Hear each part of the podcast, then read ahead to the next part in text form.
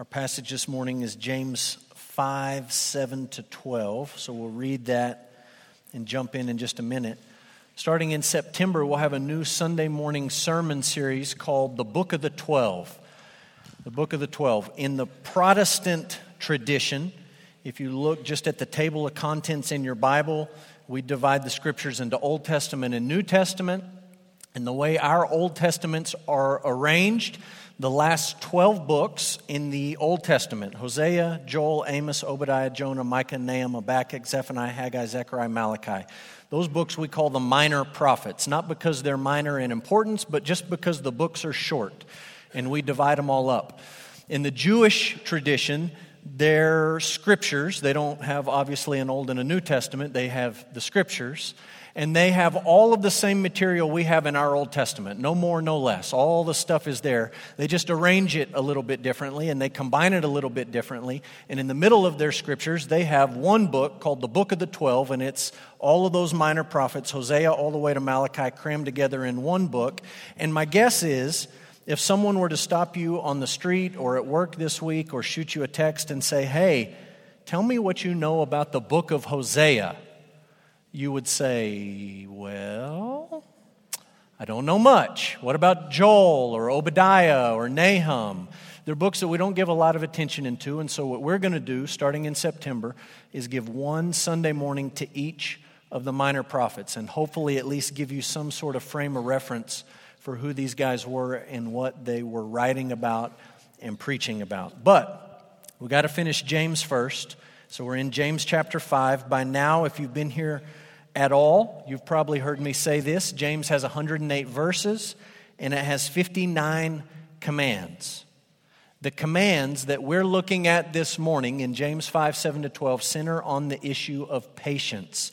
If you just jump ahead and look at verse 7, the very first command right there be patient. Be patient. Now, I've been in lots of different countries around the world, lots of different places. I've had the opportunity to know people from all over the world. I think patience is an issue that all human beings struggle with. So I want to just start out saying this is not just James talking to Americans. All human beings struggle with patience. It may look a little bit different in different countries, it may manifest itself in different ways amongst different people groups. We all struggle with it. I also want to acknowledge Americans are not patient people. Everyone agree with that? We are very impatient.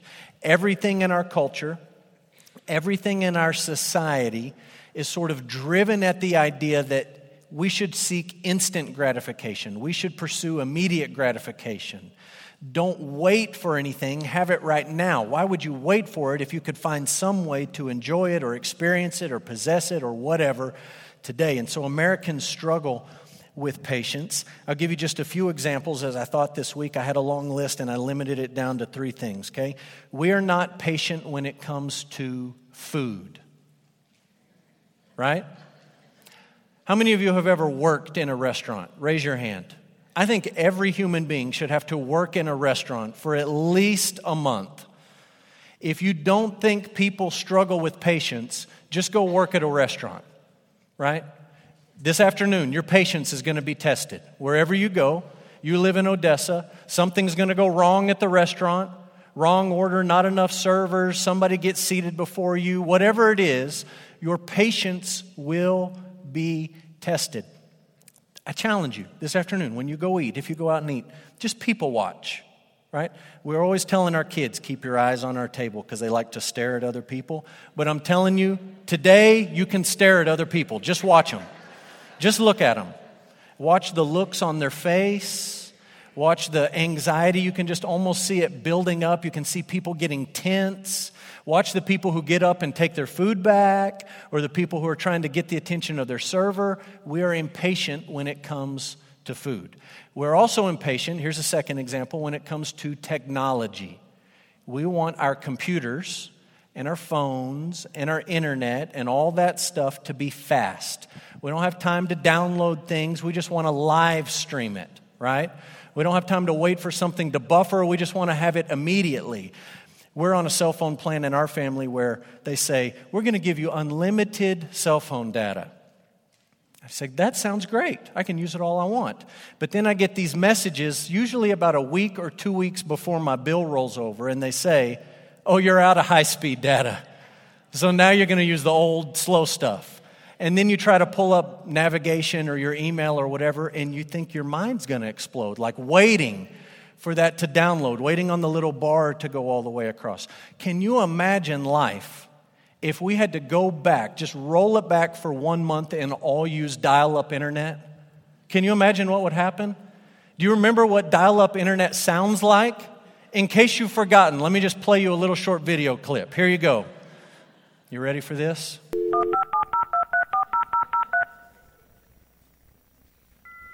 Some of you are bored already.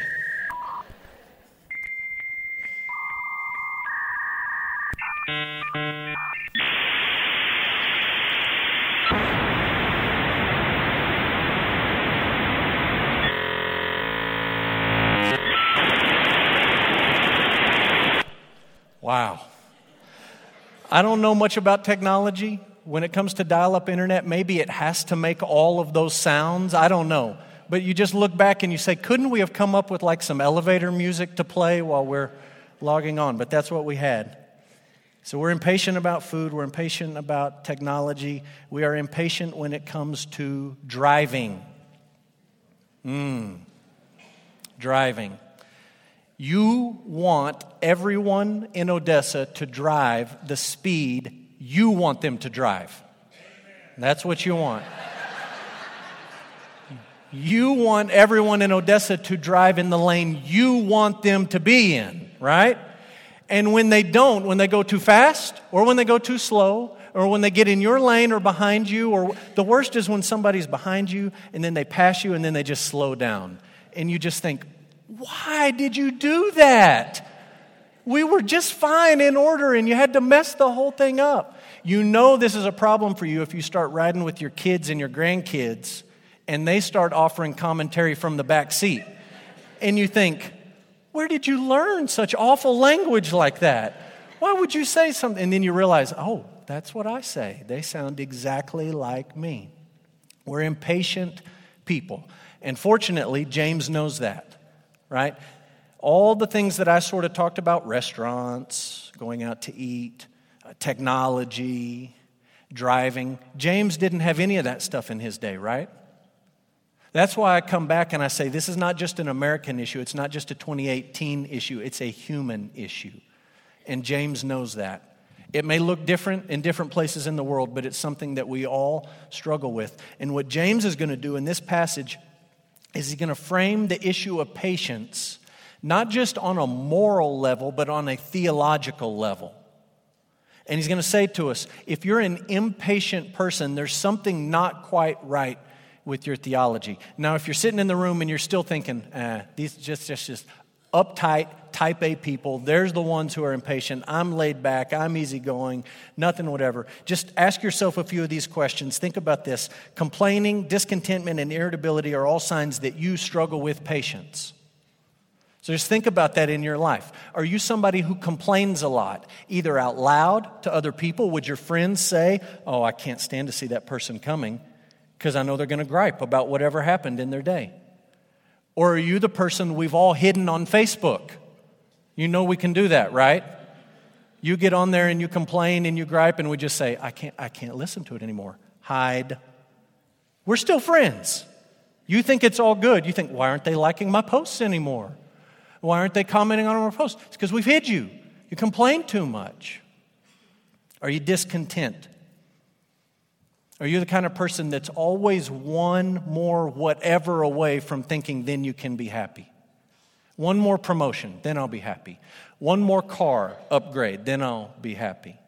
One more child, or maybe one less child, and then I'll be happy. Whatever it is, you're just sort of always unsettled, discontent, and there's always something out there that you think, if I could just have that, then it would all be good. Maybe patience is an issue for you. Maybe your issue is irritability.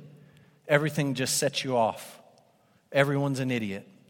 Everyone doesn't know as much as you. everyone should just get on board with, with how smart you are and how you do things, and you're just sort of always on a, a low grade irritability. I'll be honest with you, I look at that list. I didn't come up with that list, I pulled it out of a, a book about patience, and that list is convicting to me. Everything on that list is convicting to me. And my guess is something on that list is convicting to you. And James is saying right out of the gate, be patient. That's the big idea. It's really simple. James commands Christians to be patient. He doesn't suggest it, he doesn't recommend it. He doesn't say, hey, life would just be so much better if you would be a little more patient. He just says, be patient. And then in what follows, he gives us some encouragement about why we ought to be patient and things that ought to motivate us to be patient people. So that's the big idea. Let's read the passage and then we'll pray and we'll jump in. James chapter 5 verse 7. Be patient, therefore brothers, until the coming of the Lord. See how the farmer waits for the precious fruit of the earth being patient about it until it receives the early and the late rains. You also be patient. Establish your hearts, for the coming of the Lord is at hand. Do not grumble against one another, brothers, so that you may not be judged. Behold, the judge is standing at the door. As an example of suffering and patience, brothers, take the prophets who spoke in the name of the Lord. Behold, we consider those blessed who remain steadfast.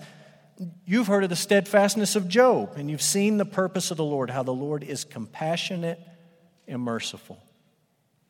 But above all, my brothers, do not swear either by heaven or by earth or by any other oath, but let your yes be yes and your no be no, so that you may not fall under condemnation.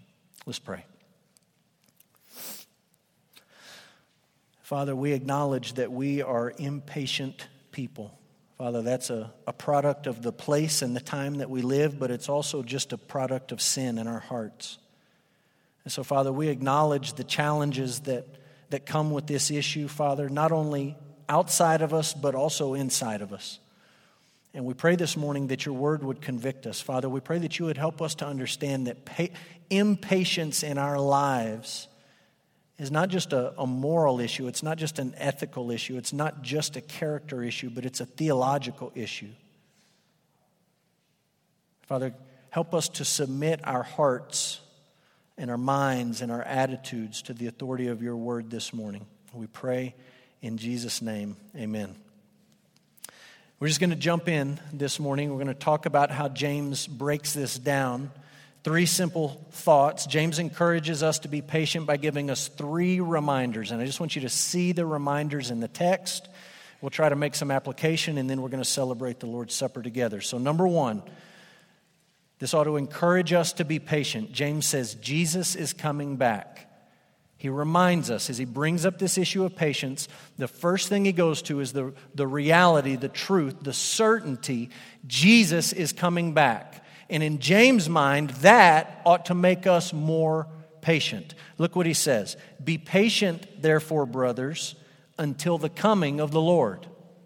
When Jesus comes back, you won't have to worry about patience anymore. Until then, be patient. And he talks about the farmer, and he comes back in verse 8 and he says, You also be patient. Establish your hearts. Why? Why should we do this? For the coming of the Lord is at hand. Jesus is going to come back. And he says, Don't grumble right? Don't be don't be griping about each other. Don't be complaining about each other. Don't be irritable and and that person that's always sort of voicing your frustrations and your your problems. Don't do that so that you don't be judged. Why? Because the judge is standing at the door. Jesus is going to come back. The judge is going to return. That truth ought to move us to be patient people. The idea is that if your circumstances today in your family or your work or your health or your finances, whatever, if they're not what you would want them to be, James says, be patient. It's not always going to be that way. Jesus is going to come back. And when he comes back, he's going to set every wrong right. So until then, all these things that you struggle with on the issue of patience and impatience, he's saying just remind yourself Jesus is going to come back. And the way things are now that you're not content with, happy with, satisfied with, they're going to change then. And he points to this, this picture of the farmer. He says, Think about the farmer waiting on the early and the late rains. Now, look, in Odessa, we take rain whenever we can get it, we don't care when it comes.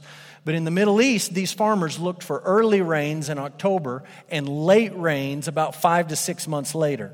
And they needed both of them. It didn't get a ton of rain, but it's sort of seasonally. That's when it would show up. And they say, we need the early rains to prepare the soil, and we put the seed in the ground, and things begin to grow. But we also need the late rains to come along when it's harvest time so that the crop can be brought to maturity. And in the meantime, what can the farmer do? Just wait. Just wait. You don't control the rain. You don't control the weather. You can't hasten the rain. You just wait. And James says that's sort of what you've got to be like. God knows what you need, He's going to provide it. And until He does, you need to be patient. I just want you to see that this is not the advice of the prosperity gospel preachers that we hear so much about today. The prosperity gospel preachers say to you, there's something in your life that you're not content about. Maybe it's your health or your finances or your job or your, your family or whatever. And what you need to do is just have enough faith so that that gets changed now. You need to go ahead and send in that seed money to our ministry so that God will pour out his blessings now. You need to begin to take the authority that God has given you and claim all these blessings so that you don't have to wait on them, but you can experience them now. And I just want you to notice the obvious here James is not a health and wealth preacher. He's not a prosperity preacher. He doesn't say, be patient. You just need to do the right things so that God's blessing gets dumped out on your life tomorrow. He says you need to be patient because Jesus is going to come back. That's when you experience your best life. Not now, not today, not tomorrow, but when Jesus comes back.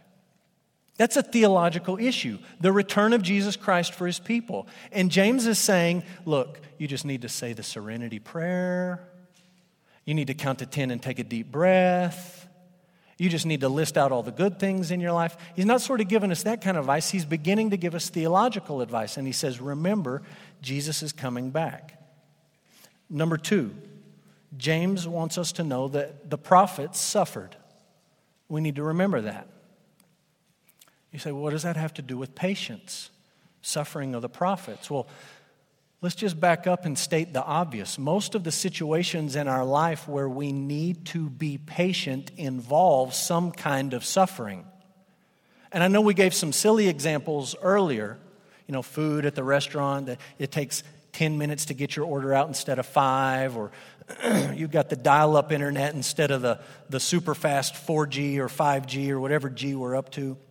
We can talk about all those silly examples, but you think about your life, the times when God is really putting you in the, in the crucible and you're really suffering. That's when you really need patience. James knows that. James knows that's the way you learn patience. It's not like a download straight to your brain where God just says, okay, I'm going to give you the patience file now, and you're going to have it up here, and you're just all of a sudden you're going to be patient. The way that He teaches you patience is by putting you in situations where you need to be patient. It's one of those things you be careful what you ask for. You start praying that God would make you a patient person, He just might do it. He might put you in a situation of suffering to say, okay, I'm going to teach you this. Those of us who are slow learners, maybe we keep wondering, why are all these things so, they're just grinding on me and they're so difficult to understand? Maybe we just need to learn the lesson. It's in suffering that God teaches us patience. And James says, think about the prophets. The prophets. That's how they learned patience. Uh, they weren't just sort of holy men walking around who had it all put together and it was easy. These men suffered. And that's how God taught them patience. God's people have always suffered. Think about some of the prophets. Think about Isaiah. Isaiah, here's your preaching ministry. Go out and speak for me and know right out of the gate that no one will listen to you. Tell all of these people to repent, and none of them are going to do it. That's your ministry. If you're going to do that, you're going to need patience. Think about Jeremiah, a man who experienced God's people being taken into exile. At times, he was hunted down like an animal, at times, he was left for dead. He had to learn patience through suffering. Think about Hosea and his wife. We'll talk about Hosea in a few weeks when we get to the minor prophets. He had to learn how to be patient through betrayal in his own house. The prophets, James says, think about these men and their suffering. And it was through that suffering that God taught them patience. What does that have to do with us today? Your suffering is not odd, it's not strange. We're all prone to sort of ask these why questions in a moment of suffering. And James is just saying, look, God's people have always suffered, and God has a purpose in it. And at least one of his purposes in your suffering is that you would learn patience. That's how he treated the prophets, that's how he treats his people. Number three, third encouragement to be patient. It's the reality that we don't know everything. We don't know everything. Verse 11, we consider those blessed who remain steadfast. You've heard of the steadfastness of Job, and you've seen the purpose of the Lord, how the Lord is compassionate and merciful. I just want you to think about Job for a moment. This might be my favorite part of James 5. The fact that in a lesson on patience, he brings up Job. It's fascinating to me because Job was really not all that patient. I mean, if you go back and read the book, it starts off pretty good, right? Round one of his suffering, he sort of says the right thing and he does the right thing and he gets the thumbs up at the end and all these things he didn't sin with his lips. And then here comes round two of suffering and he's steadfast and he's solid. But then his friends show up and they start to try to figure everything out between the four of them. And the, the train just goes off the track for Job. He gets irritable, he's discontent, he grumbles, he complains, he gets a little bit mouthy with God. I mean, if you read the rest of the book, chapter 3 onward, he's really not all that patient. And when it comes to the end, when God finally shows up and talks to him, Job is the one who ends up repenting, saying, I spoke about stuff that I really didn't understand. I, I didn't know what I was saying. And he had to learn patience. And you say, well, why would, why would James bring him up? If he, for most of the book, he's struggling with patience, why bring him up as an example of patience? And I think there's maybe two reasons. One reason we could say that Job did handle things way better than his wife. Go back and read the book. Right out of the gate, she says, You just need to curse God and die. Today's my anniversary, and I hope my wife never says that to me. Under any, any circumstance or situation, like you just you make eye contact and you have that dreamy moment and your wife says, "Curse God and die." That's what Job heard, so he handled it way better than his wife. Secondly, we could say about Job, he learned how to be patient. He didn't, he didn't do it perfectly. And uh, James is not setting Job up as the example to say, Job is your Savior, Job, Job was perfect, Job was the best. But he learned it, and in the end, he repented. And he acknowledged at the end, I spoke about things that were too great for me. Here's the kicker of Job. When you get to the end of the book, and it's all being wrapped up, God never explains himself to Job. He never shows up and says, Okay, Job, now that you've come around to see things my way, let me give you the backstory on everything that was happening. You know, Satan was involved, and we were having this sort of this competition between the two, and this is what he never explains it. Never. On this side of eternity, Job never knew all the things that were really happening in his life. All he knew is that I suffered greatly. That's patience.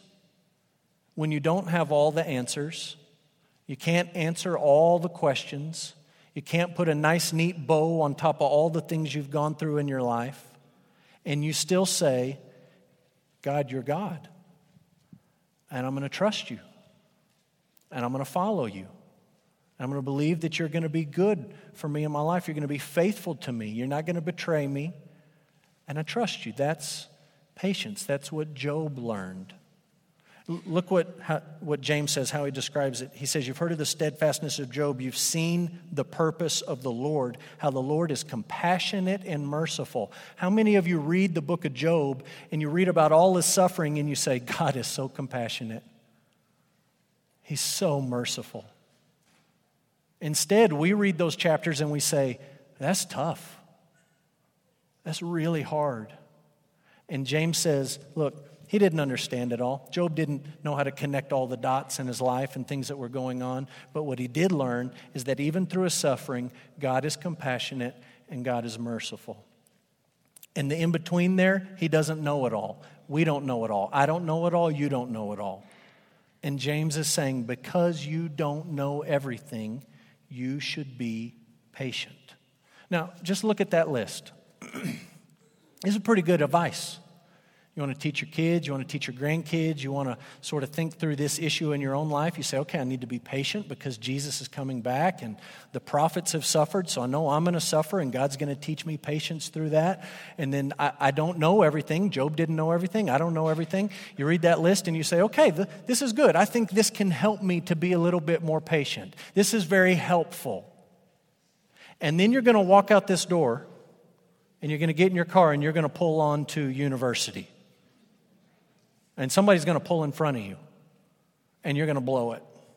Maybe not out loud because I just talked about it, but in your mind, you're going to be thinking, oh, that person should not be driving.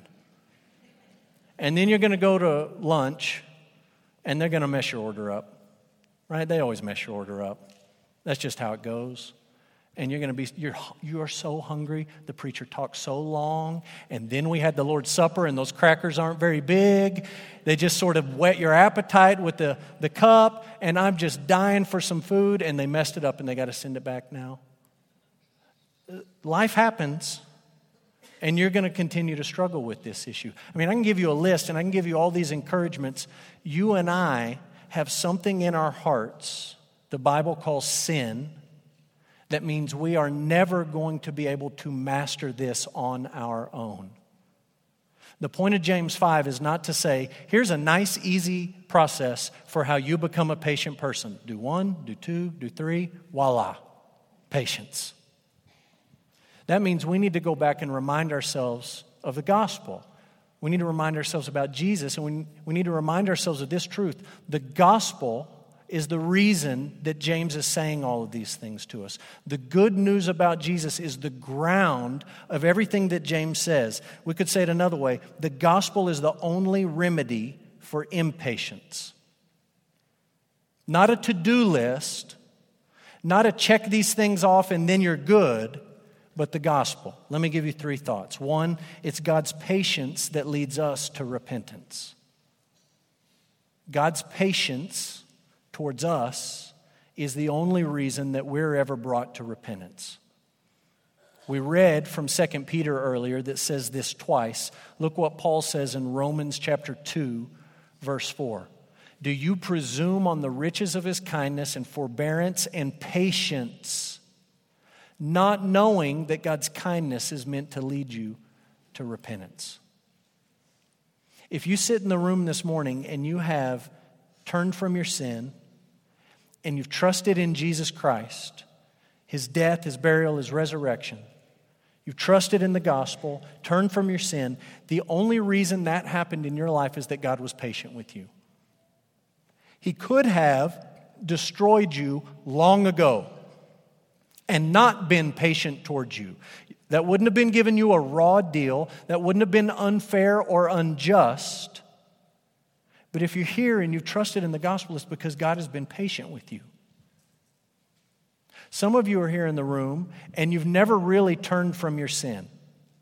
Maybe you felt bad about it, but you've never had a moment where you said, I acknowledge this is as bad as God says it is, and I'm turning away from it. I'm changing my mind about sin, and there's going to be a change in my life. And you have never trusted in Jesus. Maybe you've heard about Jesus, you've heard the stories about the cross, you've heard about the Easter story and the resurrection, but you've never actually trusted in Jesus. And you sit in the room this morning and you say, You know what? I'm an impatient person. I'm impatient. And how can an impatient, sinful, grumbling, irritable, discontent person have a right relationship with God? I need Jesus. I need the cross. And you're sitting in the room and you're thinking, I need that. I need somebody who died for my sin and my impatience. If that's you and you're in the room, it's not because I'm convincing. It's not because you just happen to be at the right place at the right time. It's because God has been patient with you and his patience is leading you to repentance. God's patience lead us, leads us to repentance. This is why James 4 6 is true. James 4 6, we've looked at it almost every week. He gives more grace. He gives more grace. He continues to give his people the opposite of what they deserve. Why? Because he, he's patient with them. He's abounding in love, steadfast love. He's slow to anger. He's patient, and that's meant to lead you to repentance. Number two, the Holy Spirit helps us grow in patience. It's not just a pull yourselves up by your bootstraps type thing. The Holy Spirit works this in our lives. Look what Paul says in Galatians 5, thinking about the fruit of the Spirit. He says, The fruit of the Spirit is love, joy, peace patience, kindness, goodness, faithfulness, gentleness, and self control.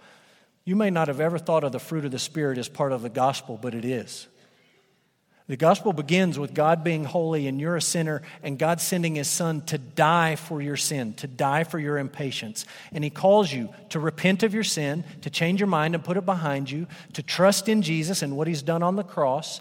And then the good news keeps going. God gives his spirit to his people so that he not only saves them, but he changes them into the kind of people that he wants them to be.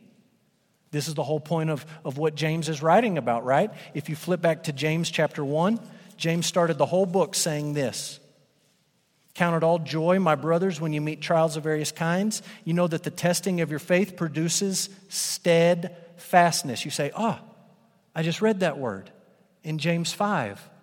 There's probably a connection there. Let steadfastness have its full effect that you may be perfect and complete, lacking nothing. God's purpose in your life, if you're a Christian, is that you would be perfect and complete, lacking in nothing. That includes patience. And it comes about through steadfastness. And James says that comes about through suffering.